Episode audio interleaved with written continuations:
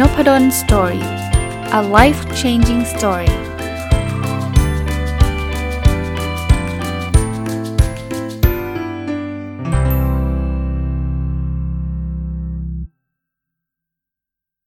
สวัสดีครับ ยินดีต้อนรับเข้าสู่นพดล Story Podcast นะครับ แล้วก็วันศุกร์นะครับ ยินดีต้อนรับเข้าสู่รายการ MBA Weekly นะครับ ปกติช่วงนี้นะ ถ้าเป็นช่วงวันศุกร์ รายการนี้ผมก็จะหยิบหนังสือที่เขาพูดถึงการเรียนการสอน MBA นะครับ มาทยอยรีวิวให้ฟังก็ถือว่าเป็นการอัปเดตความรู้เกี่ยวข้องกับ MBA ไปด้วยนะแต่ว่าสุกนี้เนี่ยหรือตอนนี้เนี่ยจะเล่าเรื่องอีกเรื่องหนึ่งที่เพลินเมื่อสัปดาห์ที่ผ่านมาเนี่ยเกือบ 2 สัปดาห์แล้วแหละนะครับ ก็มีโอกาสได้ไปเข้าร่วมงาน จะเรียกว่าเป็นงานประชุมนะครับของ Association of MBA ที่จัดที่ประเทศไทย ก็เลยมีเรื่องราวอยากจะมาชวนคุยว่า MBA ธรรมศาสตร์เนี่ยกับเวทีระดับนานาชาติเนี่ยตอนนี้มันมีการเปลี่ยนแปลงหรือว่ามันเกิดอะไรขึ้นนะครับ ถือว่าเป็นการอัปเดตเรื่องเรื่องราวของ MBA ธรรมศาสตร์ให้ท่านฟังด้วยนะครับเอ่ออย่างนี้ฮะ ถ้าท่านติดตามรายการ MBA Weekly มาตลอด ซึ่งซึ่งจัดปีนี้เป็นปีแรกนะ จัดตั้งแต่ต้นปีเนี่ย ตอนนี้ก็จะถึงปลายปีแล้วเนี่ย ก็ผมก็จะเล่าเรื่องราวเกี่ยวข้องกับ MBA ซึ่งผมก็เป็นสิทธิ์เก่าคนหนึ่งเมื่อ 20 กว่าปีที่ผ่านมานะครับ แล้วก็อยู่กับโครงการมาโดยตลอดตั้งแต่พอหลังจากจบไปไม่นานก็กลับมาเป็นอาจารย์ที่ธรรมศาสตร์ แล้วก็ได้รับเชิญเป็นอาจารย์สอน MBA แล้วก็ เคยเป็นทั้งรองผู้อำนวยการแล้วก็กรรมการ MBA หลายสมัยนะฮะจนกระทั่งมารับตำแหน่งผู้อำนวยการโครงการ MBA เมื่อวันที่ 1 มกราของปีนี้เนี่ยก็เลยจะบอกว่าแต่ก่อนนะโครงการ MBA เราเนี่ยจะไม่ค่อยได้มีความเกี่ยวข้องกับเรื่องของ international สักเท่าไหร่ก็คือ เราก็เป็นโครงการภาษาไทยนะเราก็มีการเรียนการสอนกันภายใน ประเทศของเราอยู่แล้ว นักเรียนคนอาจจะเรียกว่านักศึกษาที่มาเรียนเนี่ยก็เป็นคนไทยทั้งหมดนะครับ ก็ไม่ได้ไปไปมีแบบอะไรที่เกี่ยวข้องนะแต่ว่าออพอคณะเองเนี่ยได้ขอเขาเรียกว่า accreditation จาก 3 สถาบันก็คือ AACSB ของประเทศสหรัฐอเมริกา แล้วก็ EQUIS ของฝั่งยุโรป แล้วอันที่เกี่ยวข้องกับ MBA มากที่สุดก็คือ Association of MBA ที่ย่อกันว่า AMBA AMBA เนี่ย ก็เลยทำให้เราเนี่ยมีมีมีประเด็นหรือว่ามีจะเรียกว่ามีอีเวนต์แล้วกันนะมีมีเเรื่องราวที่เกี่ยวข้องกับ international หรือระดับนานาชาติเนี่ยเข้าไปเยอะแยะเลย ผมเคยรีวิวให้ฟังเมื่อประมาณสักกลางกลางปีที่ผ่านมาเนี่ย ก็ได้มีโอกาสบินไปที่ประเทศสเปน นะครับไปร่วมงาน annual conference ของ AMBA นะครับ AMBA ที่เมืองเซบียาประเทศสเปนนะครับก็ก็เคยรีวิวให้ฟังแล้วว่าเป็นยังไงนะครับคราวนี้กลับมาที่อยากจะชวนคุยแล้วก็เล่าให้ฟังในตอนนี้ก็คือว่า เมื่อ 2 สัปดาห์ที่ผ่านมาเนี่ยนะครับประมาณกลางเดือนค่อนๆไปทางปลายเดือนอพฤศจิกากก็เรียกว่ากลางดีกว่าเพราะตอนนี้ยังยังประมาณปลายเดือนอยู่เลยนะครับ ก็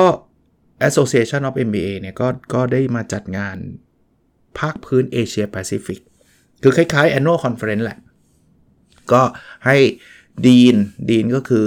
อคณะบดีหรือว่า director ของ MBA นะครับผู้อำนวยการโครงการ MBA เนี่ยโดยเฉพาะในภาคพื้นเอเชียแปซิฟิกก็อย่างเช่น เกาหลีญี่ปุ่น ออสเตรเลีย เซาท์อีสเอเชียของพวกเรานะครับ อินโดนีเซีย มาเลเซีย หรืออินเดียหรืออะไรแถบๆนี้สีลังกาอะไรแบบนี้ก็ก็จะได้มา get together แล้วก็มาอัปเดตความรู้กันจัดที่ประเทศไทยกรุงเทพนะครับ ก็แน่นอนครับ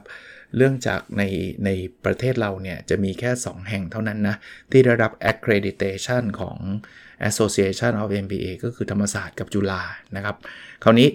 ก็เราถือว่าเป็น co-host ก็คือเป็นเจ้าภาพร่วมกันนะครับธรรมศาสตร์กับจุฬาก็เป็นเจ้าภาพร่วมกัน ผมก็ได้มีโอกาสเข้าไปร่วมงานนี้นะครับ ก็ก็มีความจริง ๆ คล้าย ๆ กับงาน annual conference แต่ว่าจำนวนคนจะจะน้อยกว่า เพราะว่า annual conference ก็จะเป็นคนที่มาจากทั่วโลกใช่ไหมอันนี้ก็จะมาเฉพาะเจาะจงที่เอเชีย แต่ก็ไม่ได้น้อยกว่ามากนะ เรียกว่าคึกคักเลยแหละนะครับ มีหลายหลายท่านมาจากประเทศจีนนะครับ หลาย ๆ แห่งญี่ปุ่นก็เจอเยอะนะครับ ผมไปตั้งแต่วันเปิดนะ วันเปิดก็จะมีพูดถึงเรื่องเรื่องเรื่องเกี่ยวข้องกับ MBA โดยเฉพาะนะครับ แต่ว่าที่อยากจะเล่าให้ฟังแล้วเราเป็นสิ่งที่ผมว่าน่าตื่นเต้นและน่าสนใจนะครับ มีอยู่ 2 เรื่อง เรื่องแรกเนี่ยคือมีอาจารย์ท่านหนึ่งจากนิวซีแลนด์นะครับ ท่านมาเล่าให้ฟังเรื่องของ power of AI นะครับ โดยเฉพาะการใช้ไอ้ Chat GPT คือเราจะต้องต้องพอเรา ทุกคนคงพอจะทราบอยู่แล้วครับ Chat GPT มันคือแบบเป็นเป็นลักษณะของ AI ที่มันใกล้ตัวเราที่สุด แต่ก่อนเนี่ยเวลาเราพูดถึง AI เราจะนึกถึงอะไรที่มันยากๆเว่อร์ๆแล้วเราคงไม่ได้ใช้อะจนกระทั่งมันเกิดมีการเกิดขึ้นของ Chat GPT แล้วรู้สึกว่าอุ้ยมันถามอะไรมันตอบได้หมดเลยอะแล้วมันไม่ใช่แค่ตอบได้มันไม่ใช่แค่ Google นะ Google เราถามปุ๊บมันก็ตอบมาไอ้นี่มัน generate เรื่องราวให้เราได้ด้วย เช่น เราบอกว่าให้เขียนเอเซให้หน่อยมันทำได้ เราเราบอกว่า เออทำไมอันนี้มันถึงเป็นแบบนี้มันตอบได้ คือมันตอบมาเป็นแบบเป็นเรื่องเป็นราวให้ให้เขียนมีคนเอาไปใช้ให้มันเขียนหนังสือมันยังเขียนได้เลย ซึ่งเราก็พอจะทราบกันว่าเออมันไม่ได้ลิมิตอยู่แค่การเขียนเนาะอาจารย์ท่านนี้เนี่ยเอามาเออโชว์ให้เห็นว่าอาจารย์อาจารย์พูดภาษาดัตช์ของฮอลแลนด์หรือเนเธอร์แลนด์เนี่ยไม่ได้นะครับ แต่ว่า AI เนี่ยมันเปลี่ยนภาษาอังกฤษของอาจารย์ที่พูดเนี่ยเป็นภาษาดัตช์ของเนเธอร์แลนด์ได้เลย แล้วอาจารย์เขาก็มาโชว์ให้ให้เห็นว่ามันเปลี่ยน แล้วมีอาจารย์ท่านหนึ่งเป็นคนเนเธอร์แลนด์ก็ยกมือบอกว่า perfect คือคือมันไม่ได้แบบสำเนียงมั่วซั่วผิดก็บอกว่านี่คือ perfect คือคือฟังแล้วรู้เลยแบบแยกไม่ออกเลยว่าเป็นเป็น AI หรือว่าเป็นคนดัตช์หรือว่าคนเนเธอร์แลนด์จริง ๆ อันเนี้ยผมว่ามันมันมันมันก้าวไปถึงเลเวลนี้แล้ว อันนี้ถ้าเราจะมอง AI ว่ามันจะเป็น threat มันก็เป็น threat เนาะหลายคนมองว่าต่อไปนี้นักเรียนก็อาจจะไม่ทำการบ้านเองละอาจารย์สั่งให้เขียน essay ก็ Chat GPT ก็เขียนนะครับ แต่ว่าถ้าเรามองเป็น opportunity เป็นโอกาสนะครับเทรดก็คืออุปสรรคใช่ไหมเป็นเป็นภัยคุกคาม ถ้ามองเป็นโอกาสมันก็เป็นโอกาสนะมันทำให้การเรียนรู้เราก้าวหน้าไปรวดเร็วขึ้นเรื่อยๆนะครับผมว่าอันเนี้ย มันเข้ามาในวงการศึกษาแล้วมันมันไม่ใช่วงการศึกษาฮะมันมันเข้ามาในทุกวงการอยู่แล้วนะครับ แต่ว่ามันก็เป็นเรื่องที่เราควรต้องติดตามอย่างใกล้ชิดนะครับว่ามันจะสามารถทำอะไรได้อีกนะครับ ส่วนตัวผมผมเคยคุยกันในวงวงวงเหมือนกับพูดคุยกันนะผมผมมองว่ามันเป็นแน่นอนมันมันมีทั้งข้อดีข้อเสียแหละ แต่ผมกำลังอยากจะโชว์ให้นักศึกษาว่าณเวลานี้นะ AI มันก็ยังไม่ได้เพอร์เฟกหรอกมันดีนะ มันดีมากๆเลยแหละ แต่ว่าผมก็เคยเอา AI มามามาถามคำถามที่ผมให้นักศึกษาตอบอะ AI มันก็ตอบแล้ว ผมก็จะชวนนักศึกษาเนี่ยอยากชวนนักศึกษามาวิจารณ์ด้วยกันว่า คุณว่าคำตอบ AI มีข้อบกพร่องอะไรบ้าง วันหนึ่งมันอาจจะเนี้ยบกริบแบบไม่มีข้อบกพร่องอะไรก็ได้ แต่ว่าณวันนี้เนี่ยผมคิดว่ายังมีช่องโหว่อยู่อยู่หลาย ๆ เรื่องนะครับมันฉลาดนะ มันมัน gather information ได้ดีทีเดียว ผมเคยใช้ AI เนี่ยในการ summary ก็คือทำบทสรุปของงานวิจัยผม ผมว่าเขาสรุปดีเลยละครับ สิ่งที่ผมทำนะคือคือโยน PDF ไฟล์เข้าไปนะครับ ไม่ใช่มานั่งเขียนอะไรนะครับ เอา PDF ไฟล์ให้มันอ่านนะแล้วบอกว่าสรุปมาให้หน่อยซิ paper เนี่ยงดงาม งดงามทีเดียว คือคือคือที่ที่บอกว่างดงามแปลว่า ไม่มั่วทำไมผมถึงรู้ก็งานวิจัยผม ผมก็รู้เลยว่ามั่วไม่มั่วใช่ไหมอันนี้ไม่มั่วนะครับ สรุปได้ดีทีเดียวนะครับ ต่อไปเนี้ยผมว่า นักศึกษาอ่านหนังสือไม่ทันโยน textbook เข้าไป ซึ่งมันมีอยู่แล้วอีบุ๊กอะสรุปออกมาปุ๊บเลยก็ได้ อาจจะเป็น keyword สำคัญสำคัญมันมันมันเข้ามาถึงระดับนี้ อันนี้ก็เป็นเรื่องหนึ่งนะที่ผมคิดว่า amazing นะครับ กับอีกเรื่องหนึ่งที่ผมฟังอยู่ในใน conference เนี่ย ก็จะเป็นเรื่องที่เกี่ยวข้องกับ internationalization คือคือเทรนด์ตรงนี้ต้องต้องต้องเรียกว่ามันมันก้าวเข้ามาสู่เรื่องนี้มากขึ้นเรื่อยๆคำว่า internationalization ก็คือความเป็นนานาชาติ ตัววัดอันหนึ่งที่เราเขานิยมใช้วัดกันเนี่ย ก็คือจำนวนนักศึกษาต่างชาติต้องบอกว่าเรื่องนี้แต่ก่อนนะ ถ้าเป็นโครงการ MBA เราเลย เราก็จะแบบว่าเฮ้ยเราโครงการไทยไม่มีนะแต่พอเราเข้าไปใน Association of MBA แล้วเนี่ย เราต้องมีกิจกรรม เราต้องมีจำนวนคนที่เข้ามาแลกเปลี่ยนเข้ามาพูดคุยกัน ซึ่งก็ต้องบอกว่าก็ต้องขอบคุณด้วยนะครับว่าการที่เราได้รับ accreditation ของ AMBA เนี่ยมันทำให้มหาลัยต่างประเทศสนใจธรรมศาสตร์ Business School หรือหรือ MBA ธรรมศาสตร์เนี่ยเพิ่มสูงขึ้นอย่างเห็นได้ชัด อย่างตอนที่ผมไปเซบีย่าเนี่ยนะผมว่าผมนัดคุยกับคนต่างชาติที่เกี่ยวข้องกับเรื่องของ MBA เนี่ยไม่ต่ำกว่า 4-5 คน มีทั้งอาจารย์จากอังกฤษ หลายคนนะสองสองสองรายนะหรือหรือหลาย ๆที่เนี่ยที่เขา approach เข้ามาจากสิงคโปร์จากอะไรเงี้ยมีมีคนแบบได้ได้มาพูดคุยเซ็น MOU กันแลกเปลี่ยนความคิดเห็นกันมานั่งอัปเดตกันหลาย ๆ คนเลยนะครับ อันนี้ก็เป็นเป็นหนึ่งในโอกาสนะครับ ผมได้มีโอกาสซึ่งซึ่งเดี๋ยวต่อไปก็จะเล่านะครับ ก็ได้ได้ไปคุยกับทางมหาวิทยาลัย อของสิงคโปร์เองว่าอยากที่จะพานักศึกษา MBA ของเรา ซึ่งภาคไทยนี่แหละ แต่ว่าคำว่าภาคไทยไม่ได้แปลว่านักศึกษาจะพูดภาษาอังกฤษไม่ได้นะครับ พวกนี้เขาเก่งอยู่แล้วนะครับ แต่ว่าก็เริ่มจะจะพานักศึกษาไปดูงานนะครับ ไปเรียนที่สิงคโปร์แล้วก็เดี๋ยวต้นเดือนหน้าจะไปแล้วเดี๋ยวถ้าไปแล้วเดี๋ยวยังไงจะกลับมาอัปเดตให้ท่านฟังในในในรายการนี้ด้วยนะครับ แต่ว่าเรื่องนี้มันคือ exposure exposure คือเราจะไม่ได้อยู่แค่ในประเทศเราแหละ เราจะเจอกับ ชาวต่างชาติเราจะเจอกับยูต่างประเทศแล้ววันงานที่ Association of MBA Asia Pacific เนี่ย ที่ผมไปไปเมื่อประมาณต้นเดือนหรือกลางเดือนพฤศจิกาเนี่ยก็ได้คุยกับอาจารย์ที่ญี่ปุ่น อาจารย์ญี่ปุ่นก็บอกว่า2องสองสองมหาลัยเลยนะมหาลัยหนึ่งเนี่ยมามาที่ประเทศไทยแล้วนะครับ แล้วก็มีมีแบบเราพาเขาไปดูงงดูงานแล้ว อีกมหาลัยหนึ่งบอกต้นปีหน้าจะพามา ซึ่งแน่นอนผมก็คุยกับทั้งสองมหาวิทยาลัยว่า เออ แล้วมีโอกาสผมก็อยากจะพาไปที่ญี่ปุ่นบ้างนะครับเนี่ยนี่ก็คือสิ่งที่จะเกิดขึ้นกับการเรียนการสอนเพราะนั้นเนี่ย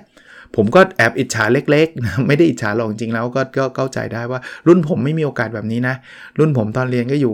แค่เรียน ซึ่งตอนนั้นผมก็ต้องเรียกว่าโหรู้สึกดีมากๆนะแต่ผมว่ารุ่นเนี้ยจะมีอะไรที่แบบน่าตื่นเต้นอีกเยอะ เราเราเรียน MBA ที่ธรรมศาสตร์เองเนี่ยไม่ได้เจอเฉพาะเด็กไทย แต่จะเจอเด็กต่างประเทศนะอย่างผมพาไปสิงคโปร์เนี่ยก็นัดให้ให้คุยกับนักศึกษา MBA ที่สิงคโปร์ด้วยนะครับก็ก็เป็นอะไรที่ผมคิดว่าน่าตื่นเต้นนะ มันก็เปิดโลกกระทัดในให้กับหลาย ๆ คนที่มีความพร้อมแล้วก็มีความสนใจ ก็ยังไม่ได้ถึงกับบังคับว่าทุกคนต้องไปนะครับ เพราะว่าบางคนก็ติดงานบางคนก็มีข้อจำกัดต่าง ๆ แต่ว่าคนที่อยากไปก็ก็ก็จะเปิดกว้าง แม้กระทั่งในการเรียนการสอนในคลาส MBA เองเนี่ยถ้ามีโอกาสเราก็อาจจะเชิญอาจารย์ต่างประเทศ จากจากอาจารย์ต่างชาติต่างๆ เข้ามาร่วมให้บรรยายความรู้ต่างๆนะครับ ผมคุยกับหลายแห่งเลยนะครับ องค์กรหลาย ๆ แห่งเลยนะครับ ว่าเออถ้ามีโอกาสเดี๋ยวจะให้นักศึกษาเขาเข้าไปเรียนแบบนั้นแบบนี้ อันนี้ผมคิดว่าคงคงเป็นเรื่องของอโอกาสในเรื่องของการเป็น internationalization นะครับ คราวนี้ก็มีเรื่องที่น่ายินดีอันหนึ่งนะครับที่เกิดขึ้นมาสักประมาณไม่ไม่นานมานี้ แต่ว่าเราก็เพิ่งประชาสัมพันธ์ไปในเพจของ MBA ธรรมศาสตร์เอง แล้วก็ Facebook ส่วนตัวนะครับ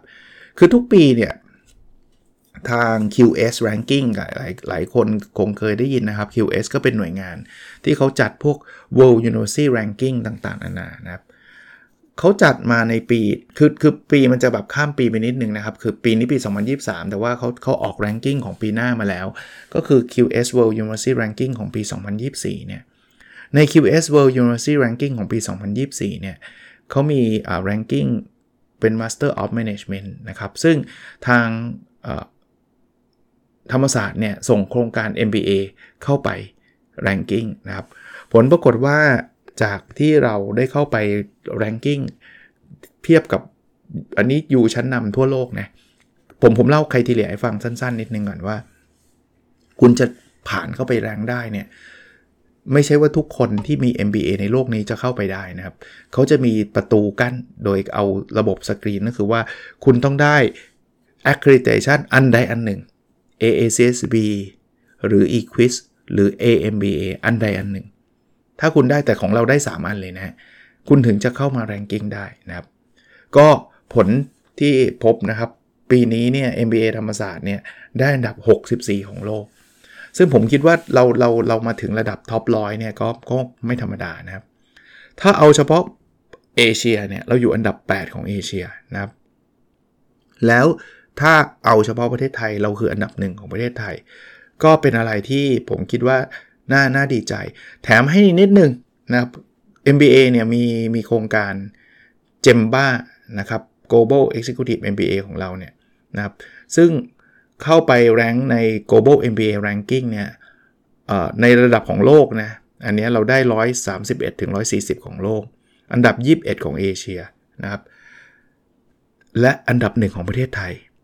แต่ถ้าเกิดเราดูบางบางตัววัด คือมันจะมีตัววัดตัวหนึ่งที่ที่น่าสนใจ คือตัววัดที่เรียกว่า return on investment เนี่ย เราอยู่อันดับหนึ่งของเอเชียเลยนะครับ แปลว่าการเรียน MBA เนี่ยมันมี value added ให้กับให้กับนักศึกษาเรา นะครับ อันนี้เป็นโครงการภาคภาษาอังกฤษนะครับ ก็ก็เป็นเรื่องดีๆ ที่อยากจะมาแชร์ให้กับทุกคนฟังนะครับ แล้วในขณะนี้เนี่ยอีกไม่นานน่าจะมีข่าวในการเปิดรับ MBA ในรอบปีการศึกษา 2567 แล้วนะครับ ตรงนี้ผมยังไม่ไม่ไม่ได้ประกาศออกไป เพราะว่ายังไงต้องต้องรอให้กับทางมหาวิทยาลัยเนี่ยเช็คอะไรให้เรียบร้อย แล้วก็ก็จะมีการประกาศไปแต่ว่าก็อยากเล่าให้กับทุกคนฟังว่าเตรียมตัวได้นะครับ ว่าถ้าท่านแบบ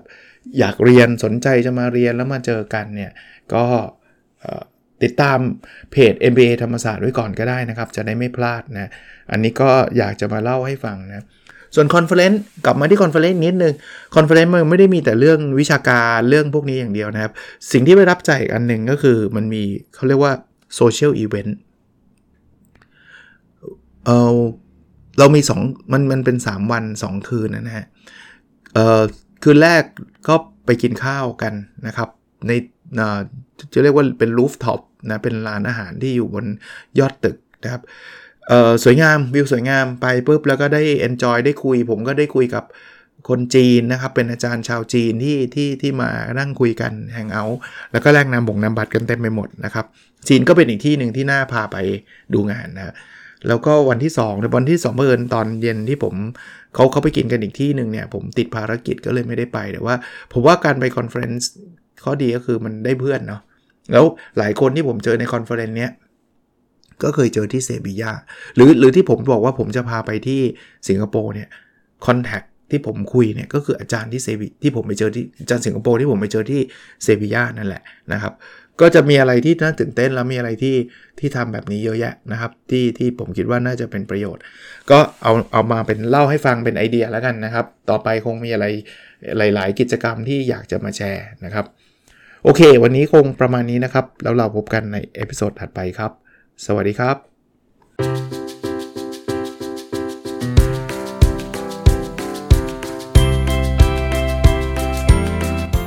n o p a d o n Story a life changing story